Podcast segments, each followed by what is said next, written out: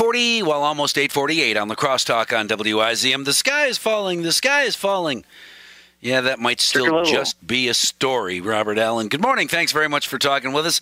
Happy Valentine's Day. Chicken Little, Chicken Little. Yeah, yikes. No kidding. We were, Mark and I were giggling about that earlier this morning. The supergiant star Betelgeuse may be ready to implode.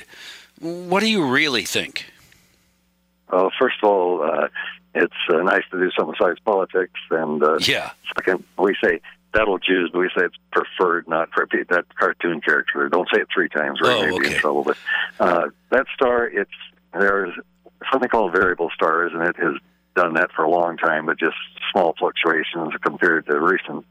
So now it uh, has faded from the for a long term, roughly the sixth brightest star to 21st and that's a big, you know, overall change.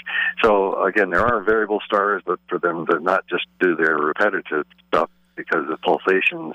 This is uh, some, something more than that. It's like you know, uh, use the analogy to the old people when they start having their health problems and erratic uh, blood pressures and heartbeats. And, uh, seems to be along those lines. Yeah, so this is not an unusual occurrence for this uh, supergiant star to uh, to ebb and flow, to fade and then come back and so forth. Uh, I suppose it's the headlines that are uh, trying to just grab some attention. It's not really going to uh, implode or explode. Well, the thing is, yeah, it is uh, a red giant or red supergiant. Uh, it would fit. Uh, uh, you know, there's a hundred Earths could go across the Sun, ten Jupiters, and if it uh, it's could uh, could go out to about the size of Jupiter's orbit. So it's it's a big thing. But the, uh, we have this type of star called variable star. Uh, some are because it's a binary system where one star goes behind the of the other. So a pretty predictable light curve, it's called. But these pulsating variables, the ones that do it without a companion star, are the ones that uh, this definitely fits into. And, and in terms of if it did go supernova, it's uh, several hundred light years away, which is relatively close compared to the size of our galaxy. Uh, it's not. There's about a 50 to 100 uh, light year radius where you know if there's anything living in there we'd be in trouble. So we're far outside of that. Ah. But uh, you go back to 1604, uh, and just before the telescope came along, uh, Kepler uh, found a supernova that during the daytime got brighter than Venus. You could see your shadow by at night, and so that that kind of thing. We haven't had one of those in our lifetime, I think, but be excited. So the key to this thing is that you know the astronomers are getting interested and excited, but the average person who's you know looks at the sky on a long-term basis could, you know, think about what did that star look like. In astronomy terms, you take a light meter and measure it. But bottom line is, even the uh, person who looks closely and thinks about it can see there's something going on here. But kind of neat about this one. Well, all right. So uh, the, the astronomers are getting excited because something else is going on. As you mentioned earlier, something else is going on besides politics. Uh, but for those of us who live here, uh, shouldn't be concerned that even if it did explode, we're outside the uh, ring of total destruction. Right, and as I say, it's uh, 600 some light years away, and versus 50 to 100 for the problem. But uh, again, just for the to me to have to walk out in the night sky and say, "What is that?" and I've never seen anything that bright that's brighter than Venus or you know yeah. looks. And see your shadow at night. You're, you're uh, you're going to take notice. I'm I'm curious if it were as far away as it is, if it were to supernova, what kind of impact would it sooner or later have on the Earth?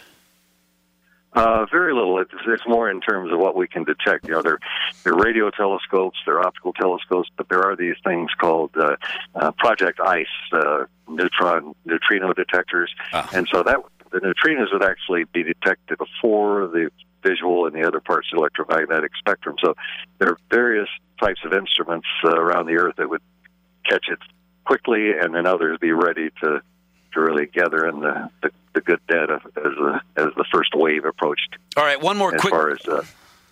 Well, one quick question, then I want to talk about voices from space. Yeah. Uh, Will Yeah. do we have the technology to ever, like some of the movies we've both watched and giggled about, to tell that there's a it's coming, the uh, uh, an end of life uh, event is on its way. It's a meteorite or it's a it's a star that's collapsing.